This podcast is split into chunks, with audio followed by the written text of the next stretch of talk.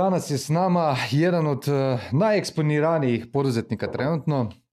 Hrvoje Bujas, predsjednik udruge Glas poduzetnika, eh, osnivač pokretač Crnog jajeta i još mnogih projekata. I član, jedan od prvih članova e-commerce. Jedan od prvih članova i podržavatelja, tako je. Prije dvije godine smo mi pričali, snimali smo epizodu i samo sam ti htio dati feedback, uh, jedan komentar na tvoju epizodu. Jedan budući gost, ono surovih strasti tipa 178. epizoda, je komentirao da se iz tvoje epizode zna naučiti više nego od četiri godine ekonomskog fakulteta.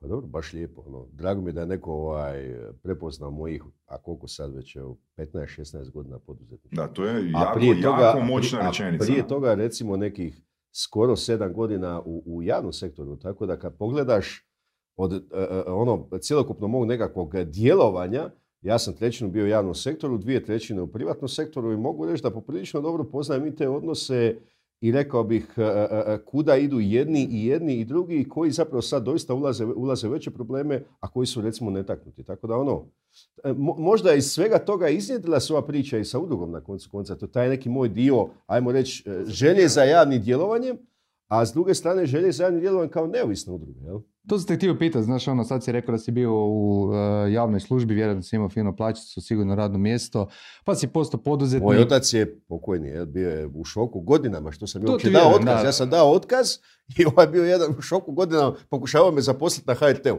Kad sam daje si poludio otac. Dobro, znači ono, kreneš iz eh, tog sigurnog mjesta u poduzetništvu, sad iz poduzetništva u ovaj projekt eh, udruge koji je ono sigurno te skoro stajalo, mislim sigurno te stajalo puno živaca. Stajalo me 5 kila gore, 100%. Pa daj mi reci, još 5 kila. jesi ti mazohist ono po ja, ja sam, znaš šta, znaš šta sam shvatio, ali doista sam shvatio. Shvatio sam da izgleda da mi vučemo koljenje naših, naših predaka.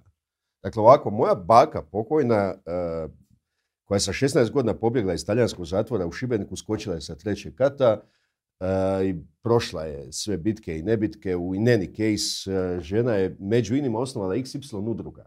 Pa je tako osnovala i udrugu klub Šibenčana u Splitu. Moja baka Šibenčanka je živjela u Splitu dobro. i napravila udrugu Šibenčana u Splitu. Ja sam se njoj uvijek, ono, na neki način, s jedne strane mi je to bilo drago, divio sam se, bila je predsjednica te udruge cijeli život do smrti, do svoje 105. godine, nebitno. E, a s druge strane sam se pitao, pa bako, pa koji to tebi vrak treba? Mislim, kad su bile te, on su ti imali recimo jedan godišnje tu večeru i onda bi, se, i onda bi imao lutriju, na tu lutriju, ne, kupovao si te nekakve papiriće i sad je bilo izvlačenje. Ja sam bio tamo sa strane i primijetio sam pršut. Ono. Imao sam možda 14-15 godina. Ja kažem, bako, ajmo mi ovaj pršut sa strane, složit ćemo neki listić. Znaš ono kako poduzetnici razmišljaju. Taj pršut mora biti moj. Baka se toliko naljutila na mene, naravno, nije, nije fizički, ali kako me pogledala očima, ja sam se prepao bio. Dakle, bako, oprosti, takvu glupost više neću raditi.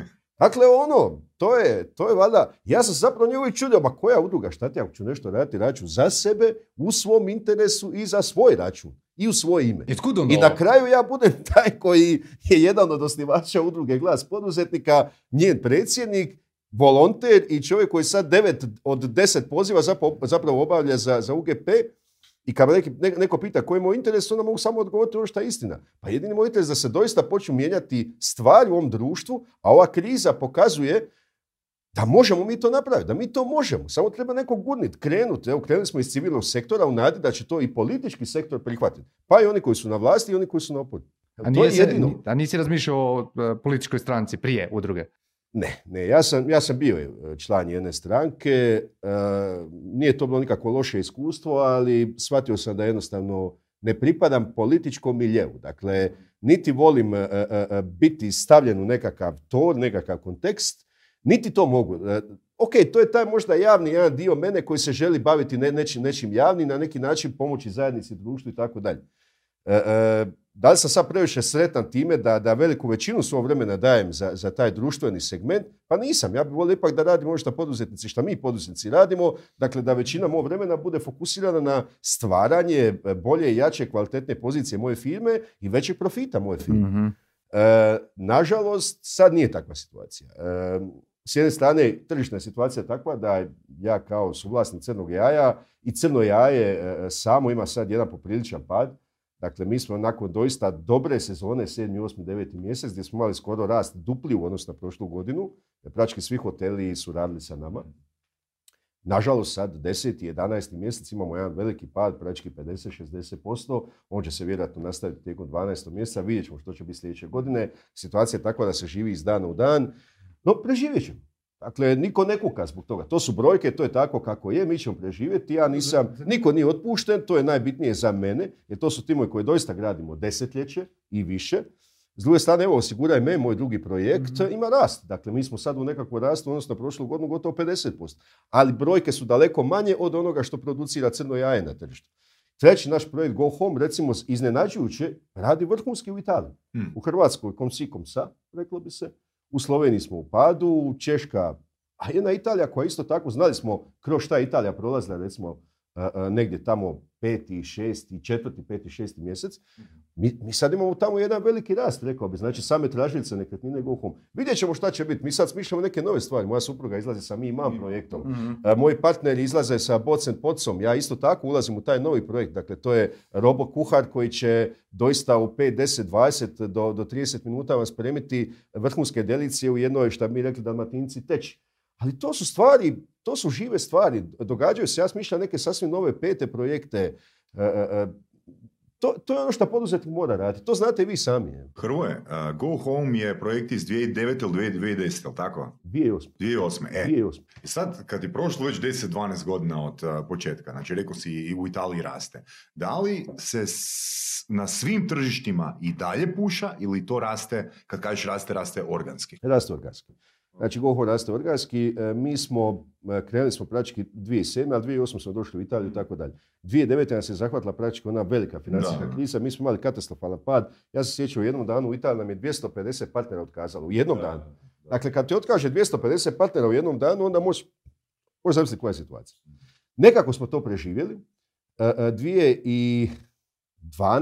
2011. zapravo pokrenuto crno jaje kao alternativa e, Go Home, a tamo negdje 2018. zapravo konac 2017. je krenuo osiguraj me. Tako da smo sad, rekao bi, e, e, u u nekakvom širem e-commerce segmentu, s jedne strane imamo tražilicu za nekretnine, taj jedan segment tržišta u šest zemalja funkcioniramo najbolje zapravo Hrvatska i Italija i dižemo se lagano u Slovačku i Češku. Ideja je bila osvojiti doista, evo, navodne znakove, osvojiti cijelu Europu. To je bio cilj. To je bio cilj Go Home. Nismo nije? uspjeli, nije, pa i je i nije. Je, jer e, nama uvijek tinja ta želja. Mi, mi, se nikad nismo odrekli Go Home, nikad ga nismo i prodali.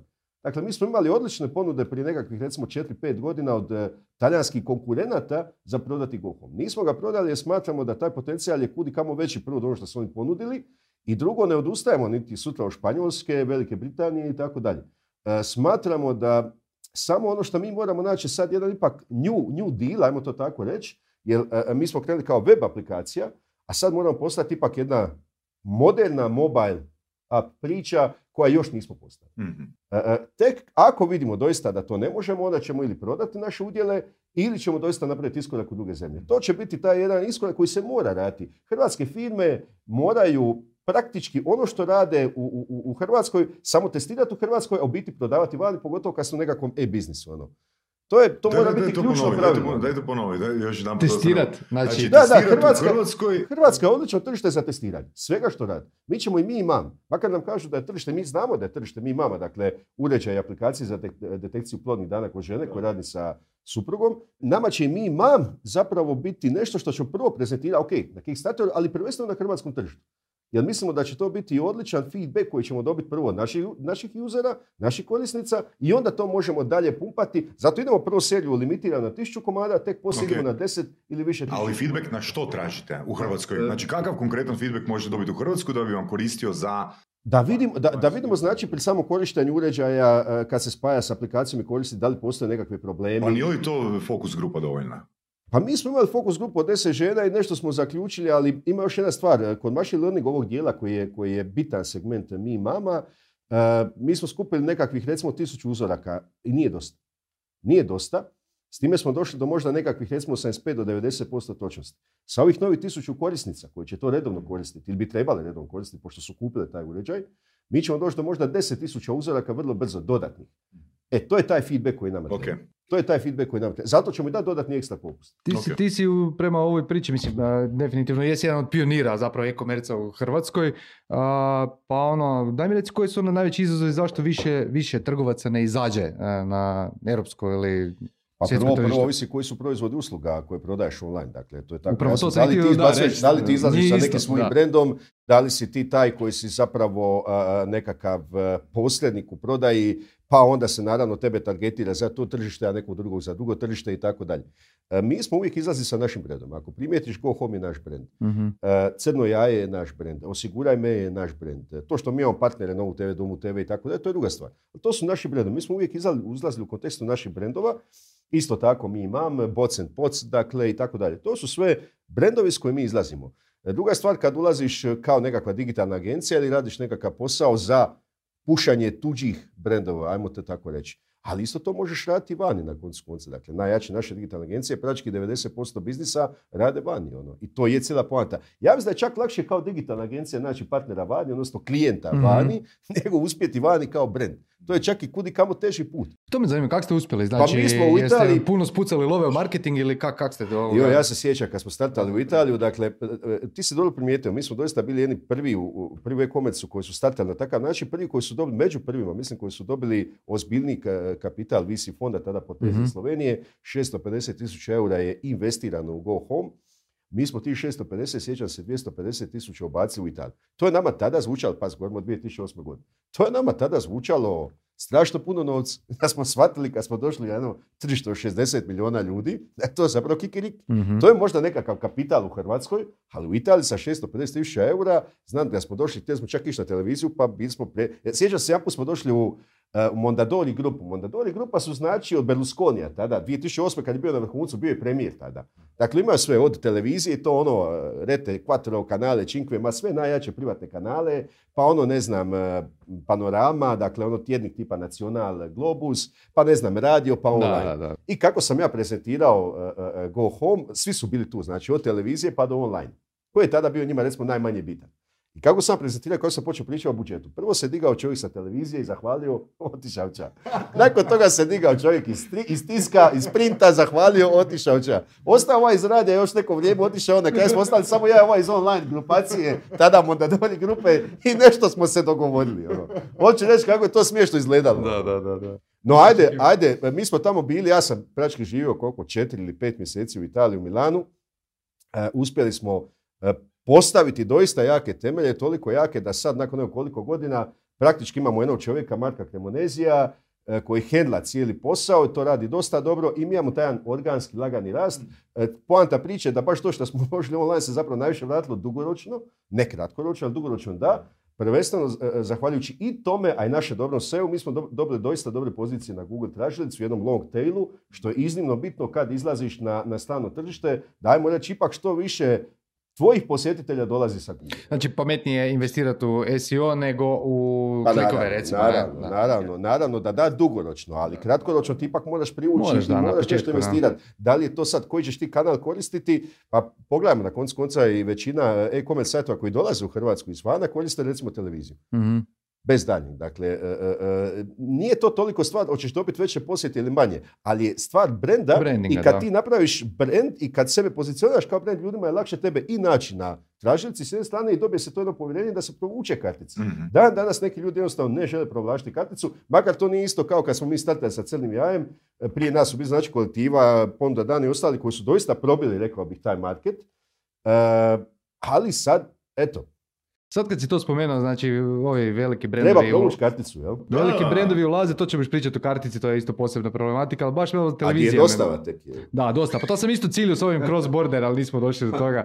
Ovoga, zanima me televizija. Znači sad rekao si veliki brendovi ulaze na tržište i odmah idu na televiziju. Tipa zadnji primjer, ono About You, ono, svi znaju za njih. Ili ono, recimo u sjetimo se Trivaga. Trivago je bio konstantno na televiziji, sjeća se prije recimo godinu i pol dana. je. A zašto naši to trgovci ne koriste, Čekaj, a osim koji, je, nekakvih... koji je ono po tvojim procjenama to budžet potreban, baš primjer tog web shopa, koji je Mhm. budžet potreban da ti u mjesec dana toliko izbombardiraš utjecaj neki, kanala? da. Znači 250 je ništa u Italiji, kikiriki u Italiji, Jel dovoljno kod nas? 250 tisuća dovoljno kod nas? Da ti u mjesec dana napraviš takav boom. Pa ja mislim da je. Ja mislim da se doista za te novce može napraviti ozbiljan boom, pokriti kompletno sve platforme, dosegnuti jedan ozbiljan rič. A za manje? Za 100.000 eura? Što misliš? Pa gledaj, mi bi Hrvati naj... ovako. Ja znam, većina nas koji krenu, mi bi, ona me 10.000 eura, onako Kuna, već, kuna, znaš, ono, e, kuna već ozbiljna stvar. E, Moramo, moramo se maknuti od toga. E, e, jasno je da ako nemaš taj kapital, napravit će sve da pokušaš kroz neke afiliate sustave, dogovore, razgovore, pokušati naći nekakve medijske partnere. Pa mislim, evo, mi smo klasičan primjer kako smo uspjeli naći medijske partnere od prvog našeg projekta do danas. Ja se sjećam da su moji prvi medijski pa- partneri za tada CD koji sam radio sa tjednikom Nacional, bio tjednik Nacional. I Nacional je odradio odličan posao. Nakon toga smo vizavi Crnog jaja našli medijske partnere i, i sada partnere u cijelom projektu, znači Novu TV. E, osiguraj me također radi u suradnji sa Novom TV. Mi nikad zapravo nismo htjeli ići baš e, bez jednog jakog igrača, pogotovo smatrali smo da je u Hrvatskoj dalje televizija najjača stvar. Ali kako ti znaš, e, što znači biti medijski partner, da možda ono bolje razumijemo? Znači, konkretno znamo za crno jaje da si ti pokucao ovoga na vrata i rekao si Kukaniću, imam ne? a, Ne, projekt. to je bio nacional. to je Aha, Nacional, da. Ne, ovdje sam sjećao se da je tada bio Edvard Bočka na Novoj TV, a nakon toga smo razgovarali sa i sadašnjim predsjednik uprave e, e, Mavrićem. E, Medijski partner je netko koji ima udio u firmi ili što točno? da, da. Medijski partner uvijek ima udio ili u prihodu ili u firmi i to je Mhm. stvar dogovora. Mhm. Znači, je li to tvoj neki savjet onda za trgovce? Kako se oni mogu, ako nemaju taj kapital ko što imaju strane firme, kako se mogu Pa boriti? gledajte, iće, do- ićete do tog kapitala doći tako da neko investira u vas, pa će onda dio te investicije ići naravno u marketing, ostali, će ići, ne- ostali dio će ići neka- nekakav razvoj i tako dalje. E, ili ćete naći medijskog partnera s kojim ćete podijeliti buduću dobit, buduće prihode, kako se dogovorite, ili eventualno čak i udjel u samoj tvrtci. Ili postoji neki treći dio da se vi sami zadužite i dođete do nekog kapitala, pa onda sami Znači, bez kapitala ništa, ne mogu ništa Pa možete praviti. vi bootstrapati takozvanu priču, znači, mislim, mi smo do- dosta toga bootstrapali, znači sami iz svojih prihoda investirali u nekakav daljnji i razvoj i marketing. A, a, koliko, sad što je bitno? Bitno je da prepoznate moment na tržištu. Znači, vi nešto možete bootstrapati daleko manje ako nemate neke ozbiljne iznose i onda će to, to vaše nekakvo, e, e, ta vaša implementacija u tržište trajati poprilično dugo. Da li vi imate toliko vremena, a da vam ne uđe neko drugi na to isto tržište sa jačim kapitalom i praktički vam otme onaj dio koji ste vi recimo ciljali. E, i onda tu sad igra, ne bi rekao mačke miša, ali igra ono gdje, gdje e, pokušavaš doista ubrzati svoj pristup tržištu tako da dođeš do nekog kapitala. E, nije da kapitala nema, ali kapital ne ide tamo gdje ne vidi interes. Ono, ako on vide interes u to vaše proizvodu, usluzi, bilo kojem, kad govorimo o e-commerce, bilo kojem e-commerce sajtu, ako Mhm. oni vide potencijal, a potencijala ima. Iz dana u dan smo svjedoci da zapravo i veliki brendovi polako, ali sigurno se prebacuju sa nekakvog ono ofa u nekakav online. A daj mi onda Ja objasni. sam vidio danas na Decathlonu, opros- oprosti, evo Decathlon, ne znam, 20-30 ljudi, a s druge strane sve gori od njihovih reklama u samom centru otići na Decathlon HL. Nije tako bilo prije godinu dana. Oni su više željeli da ipak do, ljudi dođu kod njih i onda znaš ono po principu kupovinje, inače offline, aha, vidio si čizme pa si još nešto vidio pa ćeš kupiti tri stvari, a mislio si kupi samo jednu. Mhm. E sad su ipak shvatili i oni da ok, ali ti isti takav model koji primjenjuje Amazon prvog dana, ti kupiš nešto, on ti još ispod dolje predloži dvije stvari, da ti još 10%, 10% ekstra popust ako kupiš odmah sada. E to treba znati napraviti. Treba znati složiti takav sustav i treba znati prebaciti se. To rade sada svi brendovi. Znači, naši trgovci nisu spremni zapravo za, za zapadne trendove, ajmo reći. Ja mislim da su oni sve spremni, spremni. Evo, Pogledajte jedan Pevex koji do prije dvije, tri godine mislim da online nije postao, danas ga ima. I danas eh, taj njegov udio eh, online u njegovoj cijeloj prodaji raste sve više i više. i više. A isto kao i Lesnina i Meceta, svi su... Isto kao i svi ostali. Dakle, stvari se tu polako mijenjaju. Istina je da je ova sama kriza na koncu konca i epidemiološka situacija i zatvaranje doma i korištenje online i stavljanje online u prvi nekakav plan zapravo otvorilo šansu svima nama. Pa na koncu konca, kad pogledate malo u IT sektoru, ljudi koji se ba- bave razvojem so- softvera e, e, i tako dalje, definitivno ili imaju manji pad, osim ako se ne bave razvojem softvera za avio industriju i neku industriju koje su doista doživjele krah, ali generalno te industrije, ne znam, e, svi oni koji se bave velikim bazama podataka, e, e, e, oni imaju rast, ono. I to je dobro. Ja se nadam da pače da će sve više, o artificial intelligence da ne govorim, ono. To je, to je valjda najseksi riječ u ovom momentu na tržištu, ono. AI, i sad bi svi ulagali tamo. Pitanje je samo di šta. Ja znam dosta investitora koji meni kažu, pa dobro, pa dobro, u šta uložiti? Čuo sam da je artificial intelligence dobra stvar. Ja, ja ne znam šta bi te rekao. Čuo sam da je Bitcoin i kad me neko pita, ja kažem uloži, ne uloži, a s druge strane sam sam uložio tri puta, tresao se, pokazao samo sebi doći, nisam investitor i na brzinu izašao van. Naravno da mi je sad žak, kad vidim da je Bitcoin koliko? 17.000 dolara ili koliko je već. Mhm. Da. Ali dobro, to je ono. Tako da, e, e, e, ulazak, sam ulazak na tržište za svakoga zapravo je ono, od, određen prema koliko novca imaš, do kakvih connectiona, do kakvih ljudi možeš doći koji su eventualno volji dodatno uložiti. Ali, ja isto mislim da je najbitnije što ti zapravo tržištu nudiš. Po čemu si ti to bolji, drugačiji, ljepši, više seksi? I koliko imaš novca da to naglasiš, da to ljudi saznaju. Dobro, čak ćeš i naći taj novac, a mene zanima što ti to Diferencijacija što nekakva. ti to ne? ključno nu- nudiš? Po čemu si ti drugačiji od konkurencije? Ali po kako čemu će si to ti ljudi ono seksi? saznat ako to ne možeš staviti na TV ili Pa dobro, ali ako imaš, ako imaš takav proizvod, doista možeš pokucati na 500 vrata, ja ti garantiram da se taj, jedna od tih 500 vrata otvoriti. Ako si ti pokucao samo na jedna pa si stao, nisi ništa napravio. Kucaš na jedna, na druga, treća, pa šta neko misli? Da, da sam ja postao poduzetnik tako da mi je tata dao novac? Bio je tata moj e, e, prosvjetni radnik, isto kao moja majka, dali su mi da bi ništa, ali su mi pomogli u mom školovanju. E, Pustili su me da odem iz Šibenika onako u svoje jate, u svoj život sa 18 godina. I onda naravno kad sam shvatio u javnom sektoru da to više nije to, da to ne zadovoljava mene kao kao čovjeka prvenstveno, da ima neke druge životne ambicije, da želi napraviti, ne ostaviti neki trag e, na ovome svijetu, ajmo to tako reći. Krenuo sam poduzetništvo sa minusom na računu, bez ičega. Sjeća se da je to bio spektakl, ono. Nikakav investitor, koji business angel, to nije bila tema. Fondovi, to nije bila tema 2005. godine. Ono. E, Znam da sam našao nekakav ured, zamolio sam ženu da mi da tri mjeseca fore. Ne znam uopće zašto mi dala tri mjeseca fore da ne plati stanar. Žena mi je dala tri mjeseca fore. Ja sam valjda objasnio zašto. Posudio sam kompjuter od prijatelja, dva laptopa, od jedna od sestre i jedna od njene prijateljice, studirali su zajedno. Nisam ni za laptop. Jesi ih vratio? Pa naravno. Ba, Napravio sam taj prvi CD sa nacionalnom tako da sam pokucao Pukaniću na vrata. Tega se gleda, ima super ideju. Ajmo se basti na posao, ne koštaš ništa, možete zaraditi. Dobro, što, ako- što kad tebi Hrvoje ne otvore vrata? Što ti radiš? A ja razbijem nogu, šta? ne može se dogoditi da mi se vrata ne otvori. Možeš mi reći ne, ali me bar poslušaj. Ok? Ne možeš mi reći ne, nisam ni čuo da, da ja kažem jednu rečenicu. To vrijedi sa, i za sada naše, naše razgovori sa vladom, ista stvar. Možete vi reći, gospodo, da ili ne, to je na vama. Ali ćete nas prvo poslušati šta mi, mi imamo za reći i koji su naši argumenti. Pa onda idemo dalje. Dakle, da li si ti u glavu svoju staviš ono, osoba će mene čut što ja imam za reći ili ću razvaliti nogom vrata? Bio sam u Americi i, i pokušavali smo ovaj, prezentirati tada najjačem igraču na tržištu Zillow, koji je sada isto tako i na burzi. Jel? Dakle, pa, govorimo o 2008. i 2009. godini. I pokušavamo mi dobiti ti tri minute sa Zillow. To je baš onaj elevator pitch, elevator chip. Aha. Je znači taj najjači portal za nekretnine u Americi i mi upoznamo njihovog e, Ben e, Raskov, se, e, Ben Raskov ili tako nekako, nije bitno, mislim da je Raskov svakako prezim. Čovjek s Manhattana, a na Manhattanu je baš bio i taj veliki sajam, sajam real estate sajam, znači sa- sajam nekretnina. I čovjek, ono, jednostavno nije imao vremena i uljeće u taj lift, a ja sam ka fulja uletija, stavio nogu, lift se ono otvorio i ja i on sami unutra, ja kažem, ok, eh, do I have this elevator pitch, one or two minutes, kaže meni može. Eh, sve sam mu rekao i čovjek je... Prepose, prepose je. Pa ko zna, Nije možda je... Makar sam bio tad 10, bar 15 kila lakše. Ovaj. A ovo je stvarno bio malo. Ali u svakom slučaju, eh, nakon toga on je meni rekao, ovaj, eh, ok, mislim da je, da, da, da je taj search engine dobra stvar, ali zašto bi smo mi to kupili kod vas, a ne bi napravili sami? Mi smo MBA. U tom kontekstu. I koji je tvoj mi, odgovor mi smo bio? Hrvati, oni su Amerikanci, mi smo MBA i šta ste vi, koja ste vi liga? Ono? Zašto bi ja to kupio od tebe? Pa što sam napravio? I? Ja sam im rekao, zašto biste razvijali, mi smo uložili ono skoro 600 tisuća eura u, u samu tražilicu, vi ćete sad dobiti po tom, tom modalitetu, nema potrebe da razvijate. Ok, ne, ne, mi smo MBA, ja da to hoću, ja što sam razvijati. I znaš šta ću ti reći? I to je u redu. Dakle, i to je ok. Kod Amerikanaca se primijetio jednu stvar. Dakle, ok, dobit ćeš ga, kak, ako ga dobiješ na ovaj ili onaj način, on će te poslušati u konačnici, Dobro. jer i oni su tako uspjeli. I oni se guraju, i oni kucaju, i oni otvaraju vrata točno, I on će te poslušati. A će ti isto tako reći, da, ne. Ali slušaj, e, Da, ne. da, želim tvoj komentar na ovo. Da li ti misliš, baš to što spomenuo, mi smo NBA, da li tu i kakvu ulogu, ako je odgovor da, igra branding države? A naravno da igra. Mislim, gle, mi pričamo o prvoj svjetskoj ekonomiji, tada, sada su znači sa Kinom na ono egalite, liberté, ali tad su oni bili daleko neprikosnovena e, broj jedan ekonomija. Govorimo o 2008. godini, gledaj, tada znam da je hit bio u real estate-u pozicioniranje, kvalitetnije pozicioniranje slike na portalu.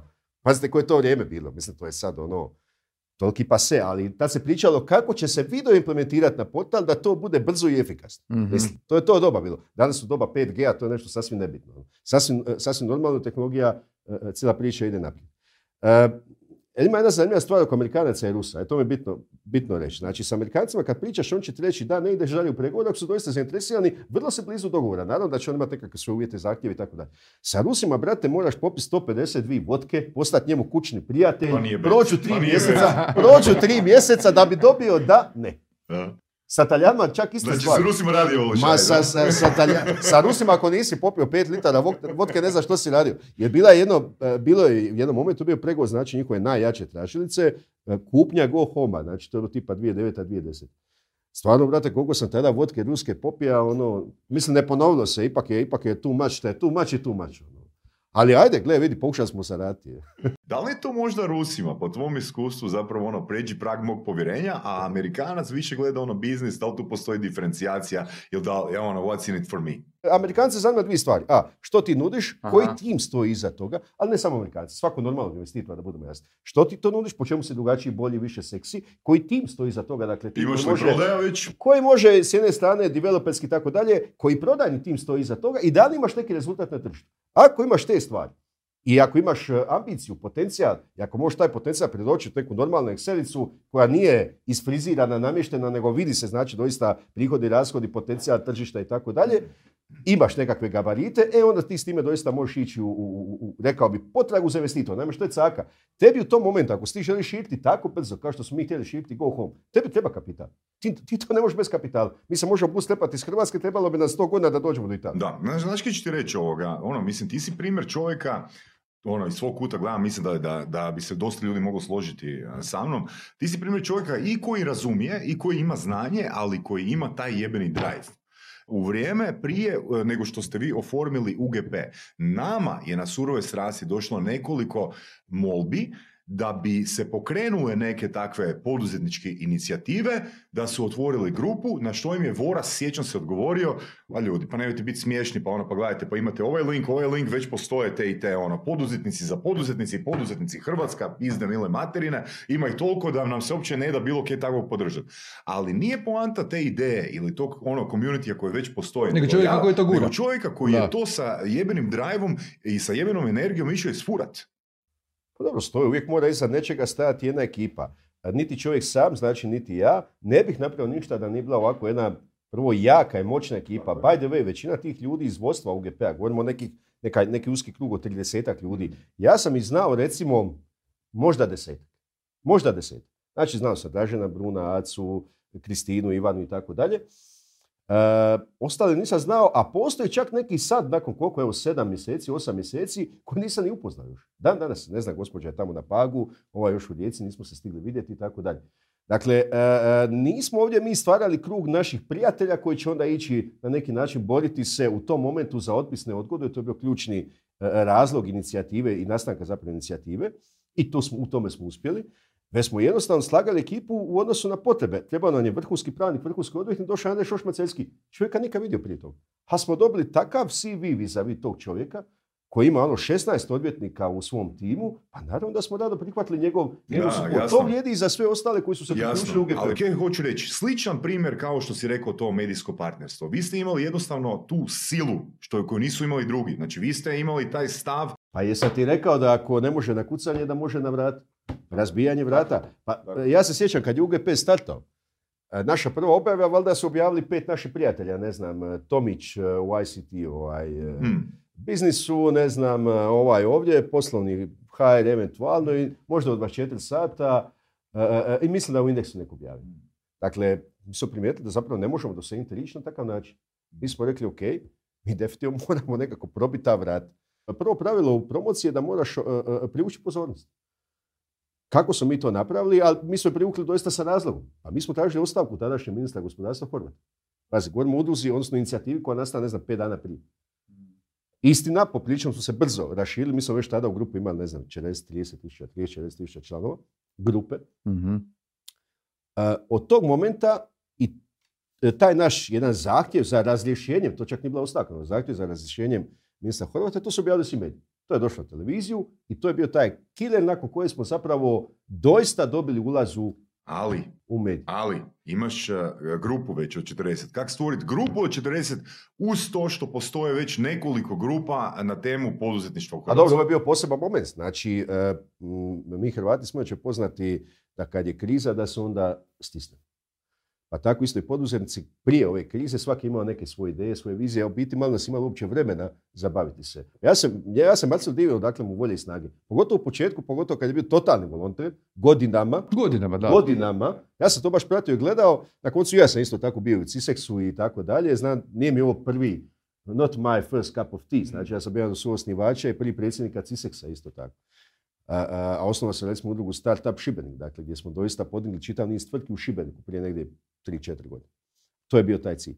Znači, poanta je, e, e, e, Možeš biti lud i uporan da bi uspio... poanta je da, Ne, s- sjećam ali- se, znači, ta, ta nevolja nas je skupila, Da. Dakle, s jedne strane neadekvatne, neadekvatne mjere vlade, s druge strane nitko od postojećih jakih udruga, Da. znači, ajmo reći ovih prisilnih, mi zovemo prisilnih. HGK, HOK, ali dobrovoljne kao što je HUP, nitko nije adekvatno reagirao. Svi su, šta mi rekli, dalmaci mučali. Mm. Gledaj, mi nismo mogli. Ja sam pisao neki post na fejsu, Dražen je napisao, ovaj je napisao, ljudi su počeli postati na fejsu.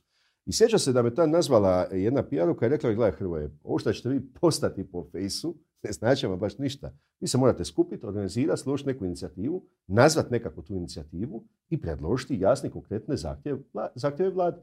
Mi smo, ona mi je to rekla 18. 19. smo se, na, ja sam dao ime glas poduzetnika, inicijativa tada glas poduzetnika, sada udruga, nazvao sam prvih 10-15 ljudi, stavio, stavio ih u WhatsApp grupu, a s druge strane sam na, na, na Facebook Messengeru e, e, skupio nekakvih stotinjak ljudi, svih kalibara od poduzetnika, e, medija i tako dalje.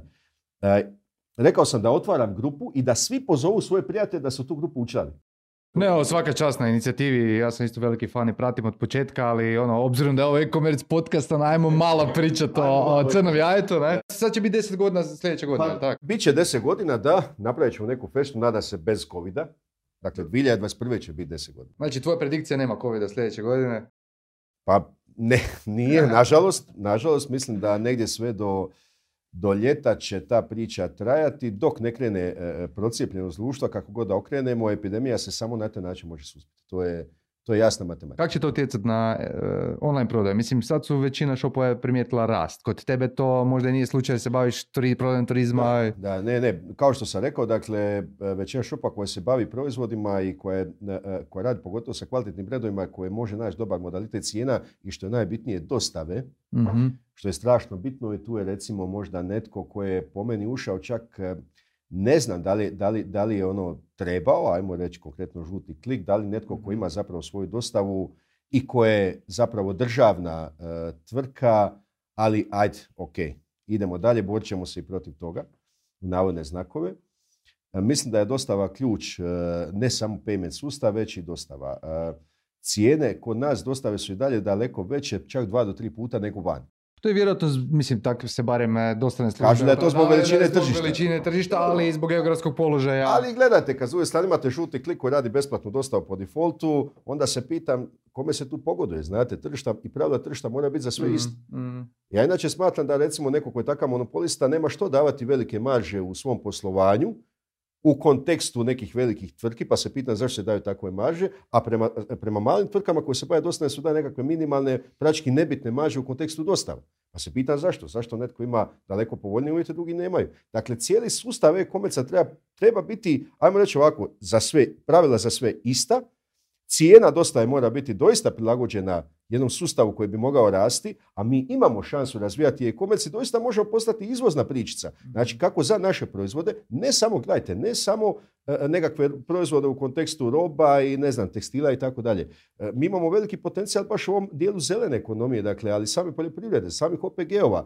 Mi smo nedavno imali baš istraživanje o zadovoljstvu dostavnim službama. Neću sad komentirati ovoga tko je dobio kakve ocjene, ali to možete preuzeti u našem vodiču koji smo objavili na, na webu udruge e-commerce HR. Ovoga, ali e, recimo baš to zanimljivo što si spomenuo za OPG-ove. Oni su dosta u vrijeme korone, znači se probudili. Ajmo reći jer su skužili da nema druge. Ne? Gle, sad moramo preći online.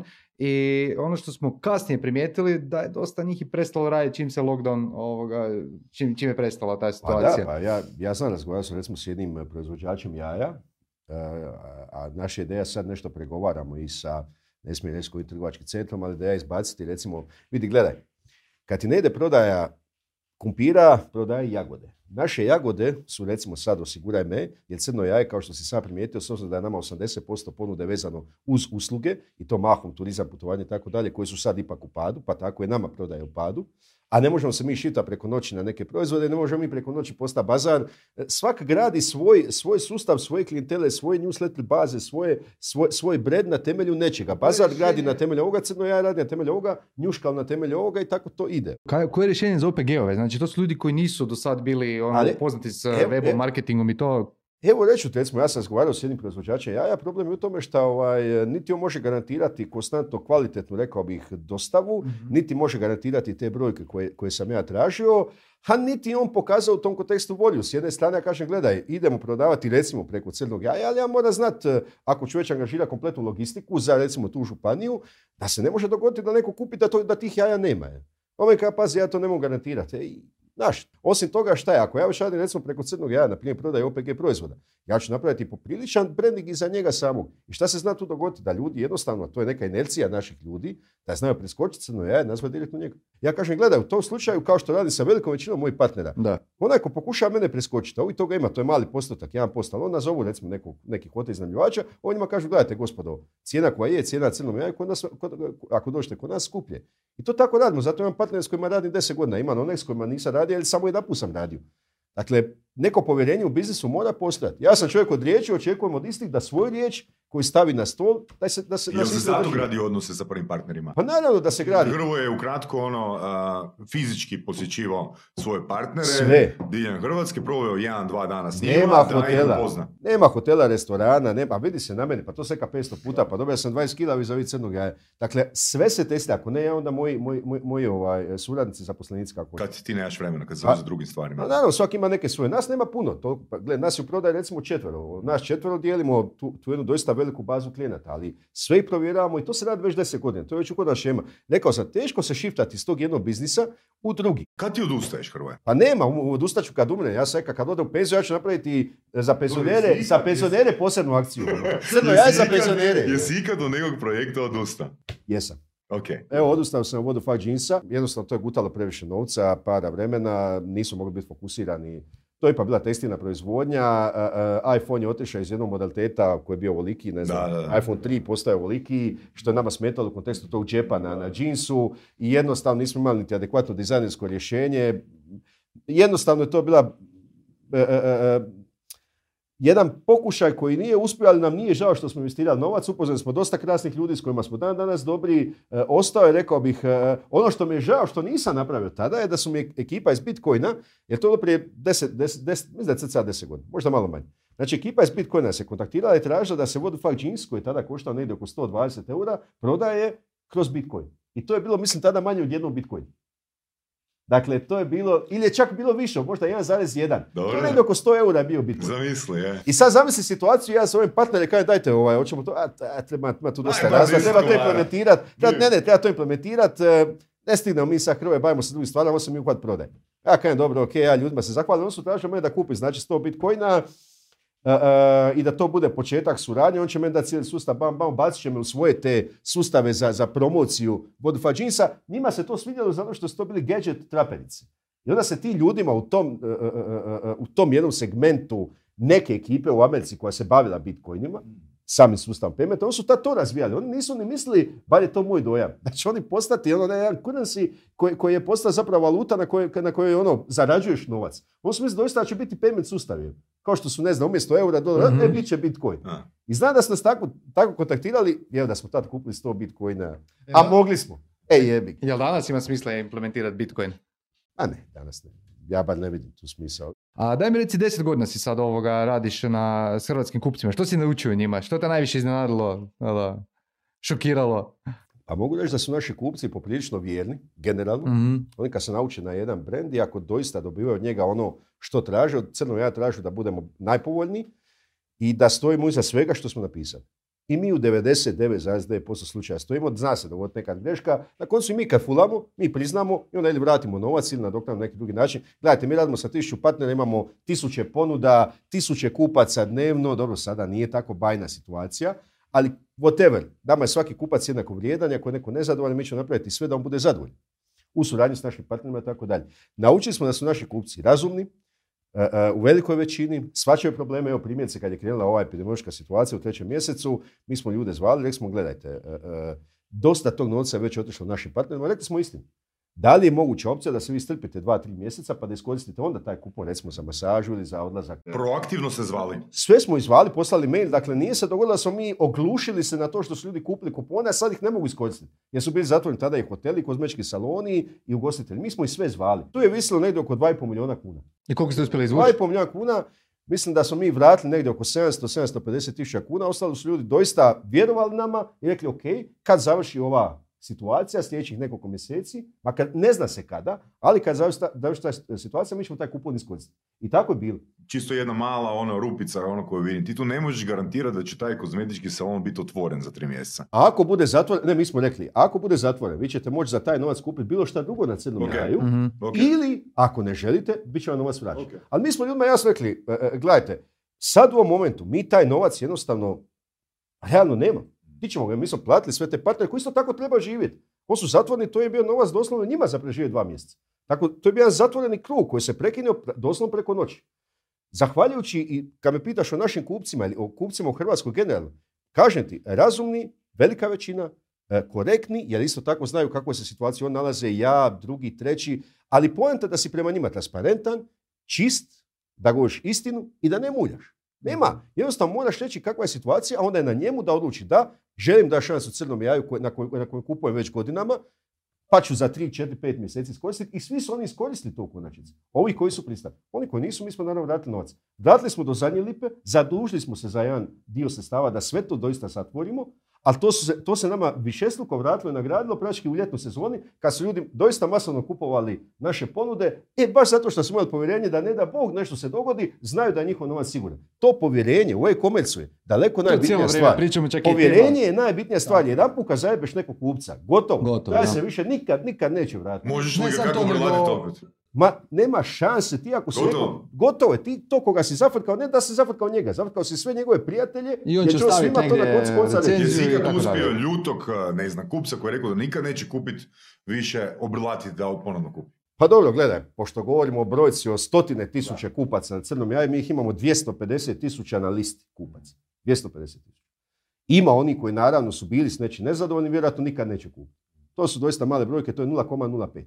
Ja želim, evo, doista takve brojke svakome ko se bavi ovim biznisom. Dakle, svakom. E, imaš, kad imaš tako veliku većinu ljudi koja kupuje, troši, gledajte, govorimo skoro 10 godina vrćenja nekakvih ponuda na crnom jaju i njihova iskoristivost u 10 godina. Dakle, u tih 10 godina jasno je da iza crnog jaja nema repa, ne postoje dugovanja, nismo dužni niti našim partnerima, to je ključ. Ključ je recimo bio biti čovjek u ovoj krizi. Ja znam dosta tvrtki koji su rekli, a kriza ne mogu ti platiti. Pa šta ne možeš platiti? Jesi mogao uzeti uslugu? Jesi mogao koristiti? Jesi mogao uzeti taj proizvod? Izvoli plati. Jer i taj živi od tog novca koji ti njemu plaćaš. On ima neke troške koje mora platiti. U krizi se vidi da li su ljudi prevaranti ili nisu. Da li su ljudi ili nisu. A ne vidite li se to stalno? E, U krizi se pogotovo vidi jer se tada sve naglašava. Sve to je nekakve negativne, ali pozitivne strane se naglasi.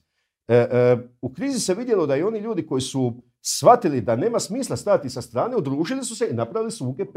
Ajmo ovako, sam, e, pitanje. Ajmo reći da je tih 700 tisuća kuna crno jaje, a, je- je- kak se zove, klik, agencija nije imala. Što bi onda? Uopće ne mogu razmišljati o tome. Taj novac bi se morao naći. Ako treba prodati bi se naši auto ili nešto. Dakle, taj novac mora se naći. To, na koncu konca to nije naš novac. Dakle, naš novac je samo onaj dio provizije kad se nešto već potroši. Dakle, kad se kupio kupon, praktički taj novac još nije moj. Kad ti iskoristiš taj kupon, e onaj dio provizije je zapravo moj novac. Mi se tako postavljamo prema tim novcima. Druga stvar, kad ti prodaješ neki proizvod, recimo, znači ovo je specifičan način prodaje u kojem se nalazi crno jaje, je e-komerc, a sa jednom budućem, budu, e, rekao bi budućom radnjom. I ta radnja može biti za dva dana, može biti za tri mjeseca. I mi se tako od prvog dana ponašamo. Tek kad se taj kupon iskoristi, onda mi znamo, aha, to je sad naš novac i onda krene nekakva raspodjela. Šta se tiče drugih stvari, kad vi prodajete neki proizvod konkretan na bilo kojem drugom portalu, on kad je prodan, taj moment znači on se definira i kreće, kreće drugačiji modalitet. Svatko mora svoje e, poslovanje, svoj sustav prilagoditi svojim uvjetima i svom, e, e, rekao bih, cijelom, cijeloj poziciji na tržištu. Ako radiš bilo šta drugačije, onda se može baš dogoditi ovo da nemaš taj kapital koji si u tom momentu dužan vratiti i onda dolazi ne samo do tvoje propasti, nego do propasti kupaca, brenda i mnogih partnera koji su vezani uz tebe. To se ne smije dozvoliti. Mi smo imali to iskustvo tri godine financijsko-nekretninske krize gdje je Go Home baš bio zahvaćen direktno. Dakle, mi smo imali to iskustvo gdje smo shvatili da neovisno o tome što mi radimo, koje brendove ulazimo, prvo da moramo proširiti lepezu brendova, da ne možemo biti samo u jednom sektoru, da moramo ići u više sektora. Zato smo išli i u Crno ja i u Osiguraj me i sutra u nešto četvrto. Isto tako smo odlučili da ćemo uvijek imati određene rezerve. Ne možeš biti firma koja ne razmišlja o budućnosti nekakvih pet koraka unaprijed da nema rezerve. Dakle, ti rezerva samo 15 dana, zapravo ti si u vrlo nepovoljnoj poziciji. Nažalost, mnogim našim firmama je rezerva bila prački mjesec ili dva.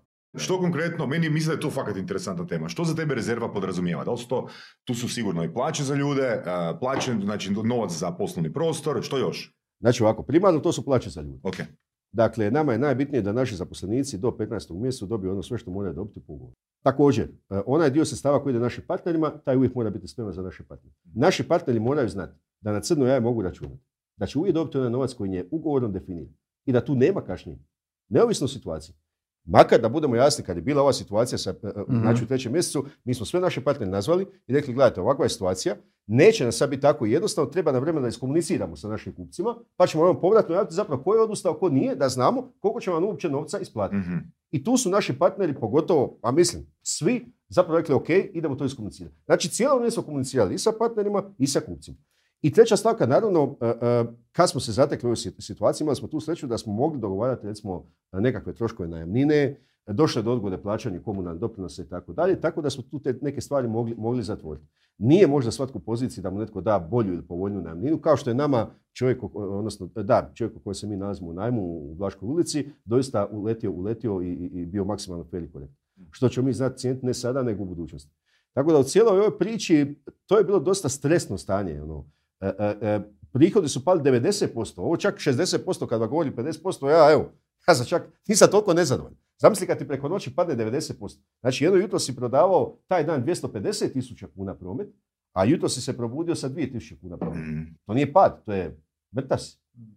I sad kako zadržati ljude? Kako tu priču staviti, pozicionirati, kako preživjeti, a ne znaš do kada. Znači mi ne znamo do kada, ništa nismo znali koje znaju da će biti ljeto tako dobro i tu smo dobili još dodatne nekakve rezerve za ići dalje. Da. I sad smo recimo spremni plaćati do sljedeće sezone, ali mnoge firme nisu. Mnoge mhm. firme nisu, a kažem ne svom krivicom.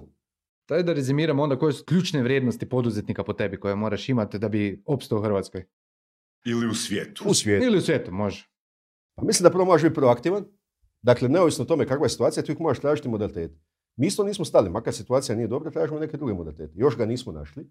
Još se to igramo sa postojećim situacijama, ali ono, nećemo stati. Uh, možeš biti educiran. Dakle, poduzetnici nikad ne staju učiti. Onaj ko misli da ako je završio fakultet ili školu, nije bitno što. mm Jer je to to, da je to kraj učenja. Uopće zapravo kod poduzetnika nije bitan papir i diploma koju imaš ili nemaš. Nego je bitno da li si se ti za ono što radiš, da li si se ti uopće dodatno educirao kako treba. Da li ti znaš čitati bilancu, da li ti znaš čitati račun dobiti gubitka, da li ti znaš, da li si pročitao dvije, tri knjige koje se bave onom tematikom kojom se ti baviš. Da li si gledao korak naprijed naši poduzetnici, nažalost, se ne educiraju dovoljno. mm Da li nemaju vremena? Da li ne vjeruju to? Da li misle da to njima neće dati rezultat? Ako nema vremena u redu, nađite ga. Ako misliš da ti neće dati rezultat, varaš se, da će ti. Da pa će ono, ako ništa, pa ćeš vidjeti što ti radi konkurencija, pa ćeš ti vidjeti da li ti možeš nešto raditi bolje, pametnije. A znaš kje ću ti reći ovoga? Ima nekoliko fakat vrhunskih poduzetnika hrvatskih za koje bi mogu reći jebote, pa nemaš znanje, nisi imao znanje, fakat mogu reći ono imao si sreće. Znači, užasno glupa rečenica koja vjerujem da svakog poduzetnika iritira kad ti kaže jer niko ne zna gdje se nalazi iza te sreće, ali ima ih nekoliko za koje bi rekao pa, pa mater, e, ono, to je čista sreća. Zapravo, zapravo, evo, ajmo nadovezati, slažemo se svi, je u sve to... Bez sreće ništa. Treba imati sreće. Kad vidim da, da netko ide uh, u poduzetništvu kaže, ok, recimo prvi projekt, ja znam došao moj sin i rekao mi, evo tata, ovo je moj prvi projekt, hoćeš ti investirati, stavio neke brojke, ja gledaj sin, Ovo sve što ste meni napisao se neće dogoditi. Koliko ima godina? On ima 20 godina, studira u Londonu, sad u Imperial College, dolazi sad vrlo brzo u Zagreb. Svi se tome radujemo, jel? Ali poanta sve kad gleda ovako. To što ti i tvoj partner, e, posle partner u to ulazite, to se neće dogoditi. Ali ja ću u tebe nešto investirati i vjerojatno će otac od ovog tvog prijatelja nešto investirati i vi ćete zajedno krenuti u taj svijet biznis. Ja znam da te taj novac vratiti neću, ali ću ti ga staviti kao, kao bitno ili ćeš mi dati udio u firmi neki mali, minorni, da znaš da jednostavno e, e, ne postoji free money na svijetu. Nećeš ga nikad imati niti postoji. Nema ono free luncha pa nemam niti free money, pogotovo. Dakle, ovako, kreni u to, ja te maksimalno suportam, Ovo će ti vjerojatno propast, nešto ćeš, nešto ćeš toga ovaj, naučiti, neke stvari ćeš možda u nekom svom sljedećem, možda sličnom biznisu prihvatiti, ubaciti, nadograditi, ali kreni. Kreni sad sa 20 godina. Super su rekao, znači ti svjesno ideš a, kupiti postotak firme koja će biti Koja će u gubitku. Ja, ja investiram u njegov prvi pad i budući rast. Jer bolje krenuti sa 20 godina i past, nego kao ja sa 30, kad je ipak bilo malo triki situacije, imaš već neki kredit i tako dalje, ne smiješ se, ne smiješ fulati. Sa 20 godina možeš fulati pet puta. Pa ćeš sa 22, 23 možda ima doista firmu koja će onda krenuti tom nekom uzlaznom putanju i shvaćaš u cijelosti kuda zapravo ideš. Jer to što on sad misli da zna, je doista lijepo i hvale vrijedno, sjetim se i sebe kad sam imao 30 godina, kad sam isto tako bio ambiciozan, a i sada sam, samo sad sam sa brojkama daleko, daleko, rekao bi, skromniji. Jer ono, taj rast, hm, kad vidim sad kako meni ide, izgleda nekakva, ono, moj, moj nekakav dashboard, to izgleda ovako. Dobro, zbog epidemije. Predu, kada ti srce kuca. Ono. A, a, a taj neki njegov lagani, znaš, pa će biti iz mjeseca u mjesec 15% rast, Da, svi bi mi to potpisali. Znači, briši to sve, zaboravi, kreni, evo ti novac, gradi network, gradi e, e, na sustav pogrešaka, e, ono, Skuplja iskustvo, uči. Skuplja iskustvo, uči. Ja sam siguran kroz neki period i kad završiš taj fakultet uz još dodatno školovanje, on je dosta ambiciozan, ima sve, rekla, rekli bi, petice. Mislim da će napraviti u budućnosti rezultat. Drago mi je da je pokazao taj poduzetnički štih. A, zašto? Zato što želi biti neovisan, želi imati svoj novac. To je ključ. I želi imati svoju slobodu. Zašto uopće neko ide u poduzetništvo? Osim što ga postoji taj neki ono, ono, ono inside koji te stalno drajva, gura. E, mislim da su ključne dvije stvari, sloboda i neovisnost. Gledaj, ko mi može platiti to što ja mogu doći na, na, na svoje radno mjesto kako god ja hoću? S druge strane, ja 24 sata zapravo radim. Ja ne smem, ja sanjam posao. Neki dan sam sanjao da sam nekakvoj Zoom konferenciji čovječe i da je nestalo struje. To je bio takav debakl. Ja sam se probudio, znaš kakvom znoju. Ovaj. Ja sam shvatio, pa nije bilo ni Zooma, a dobro, samo sanjam. Mogu misliti, organizirao sam konferenciju, nema stresnijeg. ovo, pogotovo u vrijeme korone, mi smo dan prije korone imali ovoga, zadnju konferenciju u Hrvatskoj. Nego, a mi smo za tebe pripremili za kraj a, neka malo ono, škakljivija pitanja. Izvuci tri, odgovori na sva tri, jer ti si hrabar i znamo da nećeš ništa odbiti. Da imaš samo 24 sata do kraja života, što bi radio? Mislim da bi sa ženom i djecom, odnosno sa dva sina, otišao na neki otok, proveo ta 24 sata s njima, pojeo bi neku vrhunsku spizu, nekakav dobar steak, popio vrhunsko vino, vjerojatno najskuplje u svom životu i to bi bilo otprilike to. Odlično, sviđa mi se. Da možeš ponovo preživjeti bilo koji trenutak iz svog života, koji bi to trenutak bio? Pa ne znam, stalno se vraćam na tu pres konferenciju, recimo kad smo imali u Italiji u Circo della Stampa, to je nam bilo strašno bitno, smo prezentirali Go Home, Mm. e, punto it, znači e, u tom jednom medijski, to je nešto ala kod nas hrvatski, hrvatski novinarski dom, je, dakle Mhm. elitna jedna lokacija, milijardu novinara, ja sam strašno bio ponosan. Pa sam bio ponosan da smo mi jedna mala firma koja je tek ono iskoračila van, Mm. van Hrvatske, uspjela e, e, toliko privući pozor- e, e, e, pozornosti medija da smo napunili kompletno taj novinarski njihov dom, nema ko nije bio. E, Istina, sjeća se da smo uložili neki tipa 15-20 tisuća eura u jednu PR agenciju, to je bila inače agencija od Silvia Berlusconija. A taj čovjek je zanimljivo, imao na svom zidu nekakvu naslovnicu sa datumom 13.8.1973. Što se dogodilo? La Republika je naslovnica. Ja pogledam tu naslovnicu pa čekaj, ali ja sam se rodio tada. Meni kaže, ne, ne, to sam se ja rodio tada. I kao, ne vjerujem tebi da si se ti rodio, kaj pokaži mi, a kaj otiću po putovnicu pa ću ti pokazati. Ja na pu- po putovnicu dolje u auto i pokažem, on stvarno vidi da sam sad rodio taj datum. Čovjek se digao, skinuo je to sa zida i poklonio. Eno stoji meni u uredu. je. Evo koliko je godina. Recimo, to mi, to mi je neki moment koji mi se strašno vrti uz naravno rođenje sina jednog, drugog i tako dalje. Ali evo, u poslovnom kontekstu, ako, ako me pitaš, to mi se činilo nekakav kao neki, neki pik. Ono, daj Bože još jednu takvu na nekakvom takvom velikom nivou. Zamisli da mi imam, ima takvu presicu gdje ja i žena prezentiramo naš pred takvim nekakvim medijskim ovaj, ono. to je bilo spektakl. Ali. I treće pitanje, da možeš imati bilo koju super moć, koja bi to bila? Da možeš pojest, jest koliko hoćeš da se ne debljaš. Pa da imam bilo koju super moć, evo doista sad u ovom momentu e, e, da mogu štapićem maknuti da se smanji PDV i smanje svi nameti, ukinu parafiskalni namet, mislim da bi to napravio. Vidiš, Jako u skladu plemenito. s- U To skladu bi, to bi- da, da, to bi bio nekakav ono super UGP-ovac. Ajde, nek to bude poruka za kraj onda. Znaš evo, mislim, fakat možemo reći ono da je Hrvoje čovjek koji ne samo da je proaktivan, eh, da je strastven, nego fakat on zna i ono, riječima stoji iza onoga koji komunicira. Jako te teško loviti u nedo- nedosljednosti, odnosno rekao bi čak prema našim prethodnim komunikacijama i ovo sad nemoguće. Pa gledaj, ono što mislim to kažem, ono što kažem to radim, tako da nemaš me što loviti, ne loviti. Ono, uvijek sam isti, bilo sa prijateljima, bilo sa, sa poznanicima, bilo sa ministrima ili predstavnicima vlade. E, ono što kažem, to mislim. A vjeruj mi, nije mi strah reći. Je se umislio ovoga nakon medijske? Rekla mi je žena nešto da, da jesam, moram priznati da sam se zamislio kao teško je s tobom sad komunicirati, možda nakon što sam dao, ne znam, pet intervjua u jednom momentu.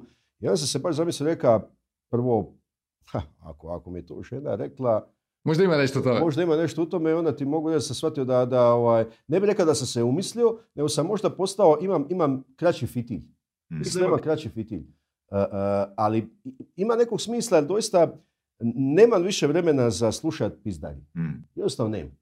Dakle, ne mogu slušati. Jer želiš nešto s menom raditi. Super. Daj mi recimo on tu dvije rečenice. Ja se sjetim Amerikanaca kojima je ono time is money uvijek. I oni stvarno od tebe očekuju, ok, imaš neki prijedlog, e, imaš minutu reći. Nije to zato što je to sad njima nekakav hir. Doista, nemaš vremena. Tak se javiš na telefon, reci u minutu. Pa prije neki dan me neko zvao i, i, i pričali smo, on ima nekakav projekt, ovo, i nikako da dođe do, do, do ključa, šta hoće od mene i koji je to projekt, ono. I na kraju nekako smo mi to izvukli i rekao sam, gledaj stari, ovako. Tu put mi, brate, reci, zovete zbog tog, tog, tog, tog, taj, taj projekt, jesi zainteresiran, nisi, ja reći da, ne, šta se može napraviti, šta se ne može, koji je moj interes nije. Ljudi moraju biti u razgovoru i komunikaciji, rekao bih, e, e, fokusiraniji na ono što oni žele i što očekuje da će dobiti iz druge strane. Točno. I to je nešto što, samo da, da stavim komentar, ono, baš si spomenuo a, komunikacija kod Amerikanaca, recimo kad radiš calling, cold calling, u Hrvatskoj ti nekoga možeš u cold callu zadržati ono bez problema 5-10 minuta na telefon. U Americi ili Velikoj Britaniji ne ti ne možeš 30 sekundi cold call napraviti ukoliko nisi rekao tko si, ovoga, otkud zoveš i zašto zoveš. Točno. I koji je moj interes? Znači, zašto me zoveš? Koji je interes mene da se uopće, da te dalje slušam? A kamoli da investiram ili ne znam, da, da budem dio tog nekog projekta. Ali mi se moramo na to naviknuti kao društvo i početi jednostavno, znači ovako, što sam davno rekao, niti tržište, niti profit, ni- ništa to nisu šporke riječi. Da pače, mi zbog toga radimo na tom tržištu. Ono što mi tražimo od države, da da svima jednaka pravila, da dere- deregulira to tržište, da ne bude da se sve vrti oko birokracije, a sramotno da doba digitalizacije i digitalne tehnologija mi moramo tražiti jedan papir ovdje, pa onda nas pošalju na drugo mjesto, ista ta državna uprava. Mi smo rekli što je nama digitalizacija? Digitalizacija je jednostavno, nema šta država tražiti od tebe papir koji ti je već sama dala. To je digitalizacija. I dajte gospodo, držite se toga. Je. Da. Ok. Je, super. super.